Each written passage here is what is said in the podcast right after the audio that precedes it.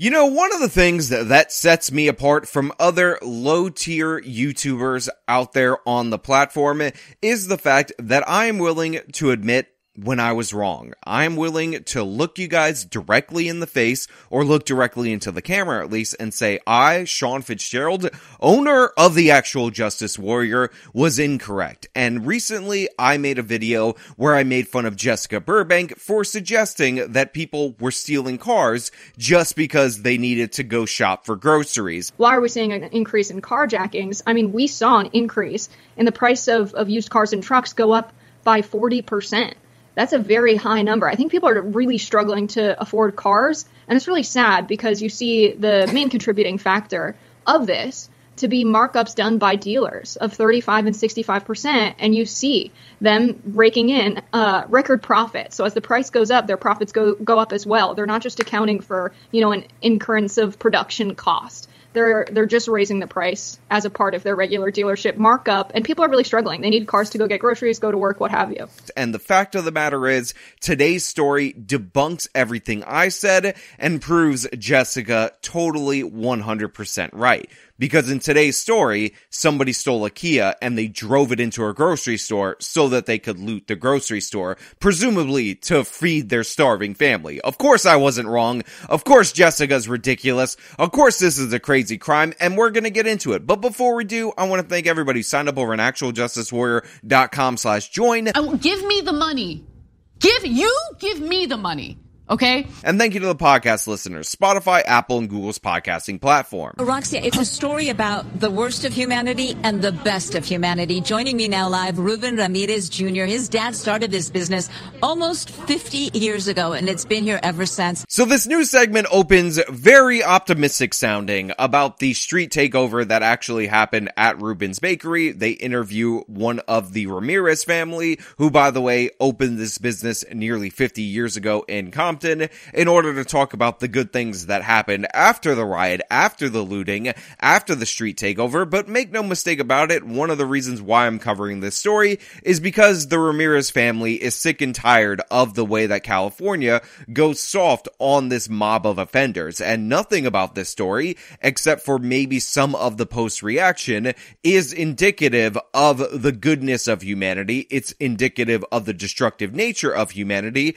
And it is a very very good teaching tool for those of you out there in the audience who think even when these people ransack and loot a bakery slash grocery store, they're doing so for their starving family. This was done for fun, for enjoyment, for entertainment, for personal profit, and I will prove it to you by the destructive nature of these criminals. I have Ruben Ramirez Jr. His dad started this business almost 50 years ago, and it's been here ever since. How are you? This is a big day. It's like a rebirth for your business. Now look, I thought I was going to make it further into this clip if I'm being perfectly honest, but in reality, this lady smiling, and you could see it at the corner of your screen, is bothering the hell out of me. Why is she talking about this like it's a positive situation. Why is she talking about the rebirth of Rubens to Ruben Ramirez Jr. as if this situation would make his father oh so proud? She is celebrating this vicious attack on his business, making it seem like an absolutely wonderful idea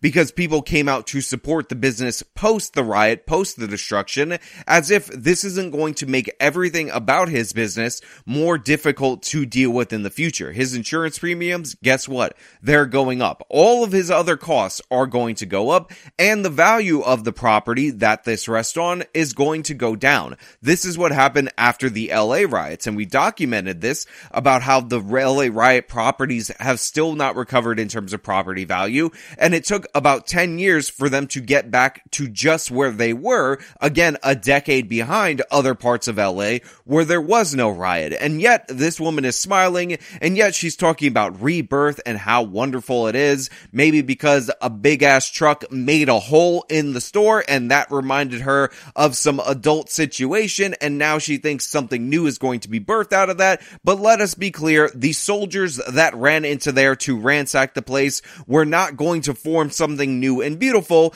They were taking everything that wasn't nailed down and destroying everything else. Yeah, uh, yes, it, it does kind of feel like that. You know, being close, we have never been closed for more than a day We usually close on the 25th and on the 1st, but never three, four days in a row. And it's just, it feels good to be back. And let's show the audience, let's go to that video, the reason you were closed. Just two, three days ago, after a street takeover here on the corner of El Segundo and Santa Fe, the same folks involved in that street takeover, well, they took over Rubens, not only stealing everything they could carry, but what they couldn't carry, they basically destroyed. You see, that last part right there, that part that she said at the end about how after they took everything that wasn't nailed down, after they looted the place, after they ransacked the place, they then set their minds to destroying everything that they couldn't carry is why I'm covering this story. It's why I'm doing this report. It's why I'm following up on this. And it's why I'm so angry at the local news person for smiling and talking about rebirths and how beautiful this situation is because what this actually is, is one of the darker sides of humanity and what we should always take with us when we think about the criminals. These people were not starving or anything like that. Believe me, if they were starving, if they were desperate for their next meal, they wouldn't be out in force in groups of a hundred blocking the roads in order to have a destructive block party and then only deciding to go into the store, go into the bakery to steal bread after somebody drove a car through it. These people are opportunistic thugs. These people are destructive by nature. And guess what? We saw that nature on full display after they took everything that you could eat, after they took everything of value. They then decided to top it all off by destroying everything else, by committing as much destruction and as much damage as possible. That is not the mark of a desperate population that just wanted food for their starving family. They were in a bakery. They could have stolen the bread for their starving family and left. But guess what? They didn't do that. They caused as much damage as humanly possible. And this is because of the anger that they have. This is because of their destructive nature. And by the way, this is nothing new for these neighborhoods in the state of California. When we went back to the LA riots, and I showed this footage before, but I will show it again, and we talked about the destruction of the Korean businesses, they didn't just steal everything. In fact, the Korean business owners were saying, I wish they would have just stole everything. They then set the property on fire because they wanted to cause as much damage as possible. Why are we the victims? I mean, my friends are good Christians. I mean, we've been through so much and to go through this. I mean, everything 22 years down the drain. Many Koreans who yesterday were the shopkeepers of South Central Los Angeles today have lost the businesses they took years to create. What can I say? Uh, you know, I don't have any word to say. This looks a comeback, John. George Huang woke this morning to find his mini mall burnt to the ground. A loss of a million and a half dollars and a lifetime of dreams and effort. I don't mind that. Whatever they need, take it out. But uh, why they burn out the property? That's I don't, that's my question. 41 Korean businesses in South Central have been torched, dozens looted. In this overwhelmingly black and Hispanic area, Koreans own many of the small businesses. They're insular, they employ their own, they keep to themselves. Blacks say that's the problem. I'm not surprised that the Koreans got targeted because their prices are high, their attitude is wrong, and they just don't seem to have any respect for the black community. Now, what's great about that video is that largely black people in the community destroyed those Korean businesses. They burned those businesses. They robbed those businesses. They sought revenge against those businesses. And then when they interview a black person, he talks about how the Koreans don't respect the black man enough. How this is a majority Hispanic and black neighborhood, and yet the businesses are owned by Koreans, these insular outsiders, and kind of implied throughout the course of the segment that they had it coming. And by the way, when they interview your everyday residents, your black residents, they say straight up that they had it coming. It had to be heartbreaking to watch that video. Oh, it's very heartbreaking to see, you know, what my family has built over the years to just in five, six minutes just be destroyed. It's just, it angers you.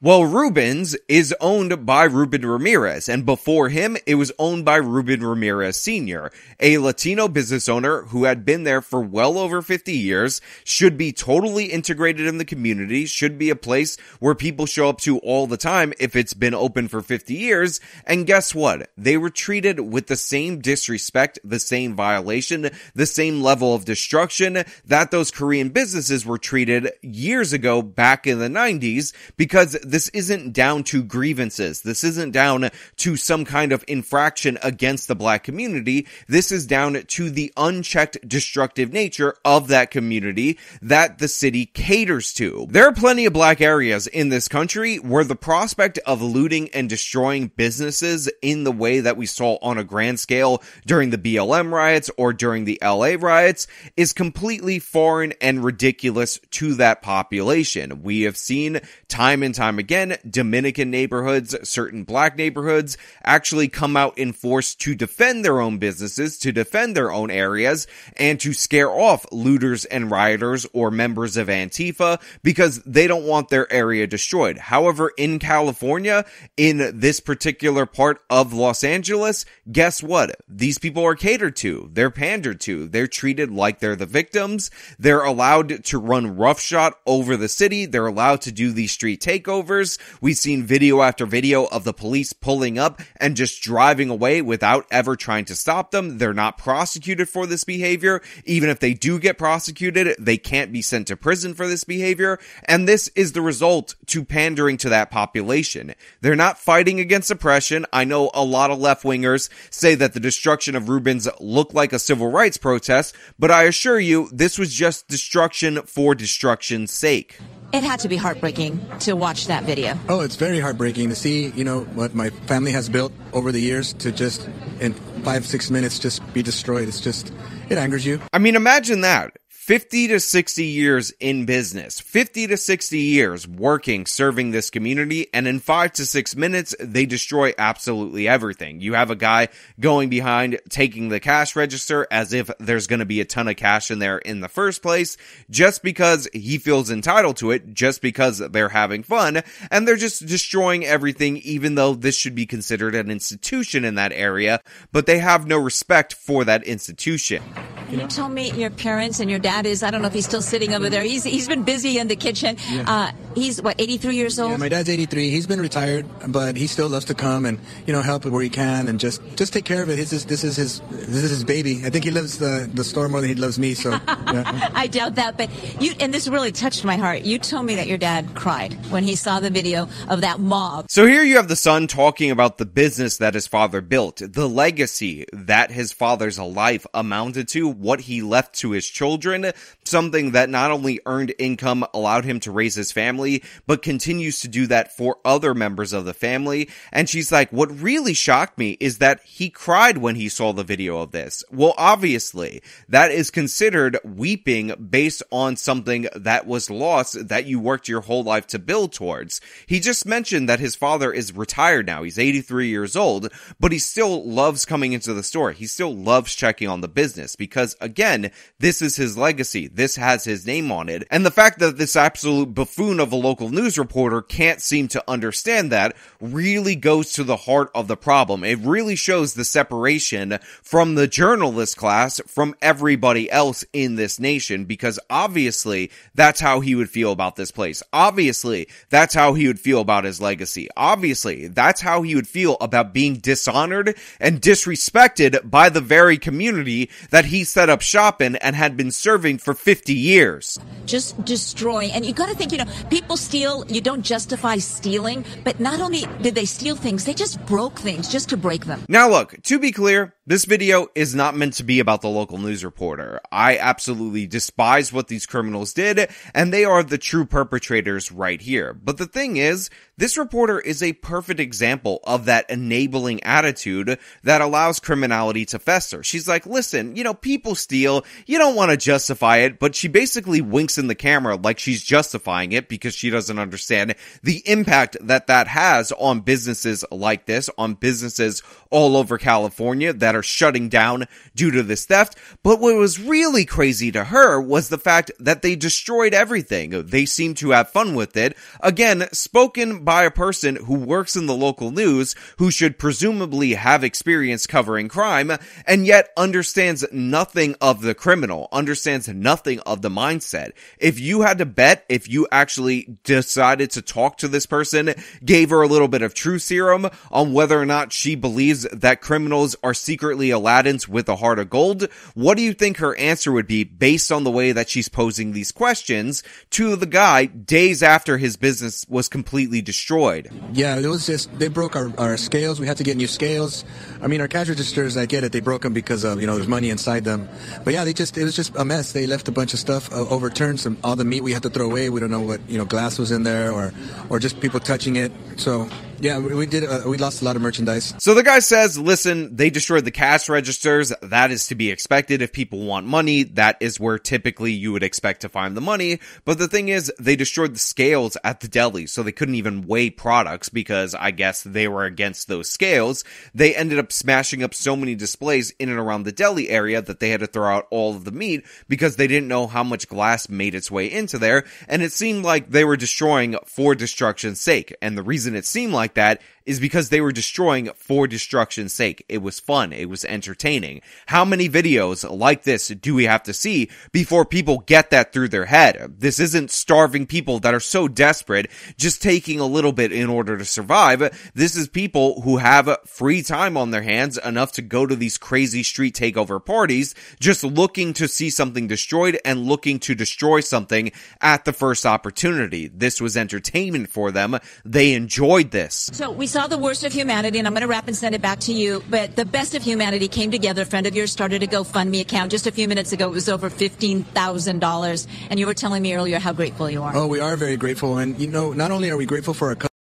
Now she brings up the fact that the best of humanity is that a customer set up a GoFundMe for this business, and at this point in time of the segment, it's raised about $15,000. And then of course the video freezes for like 20 seconds because the low production value, I guess, pairs with the low IQ of this reporter on the ground who doesn't understand the destructive nature of criminals, despite the fact that she works in local news and should be used to reporting on the destructive nature of criminals.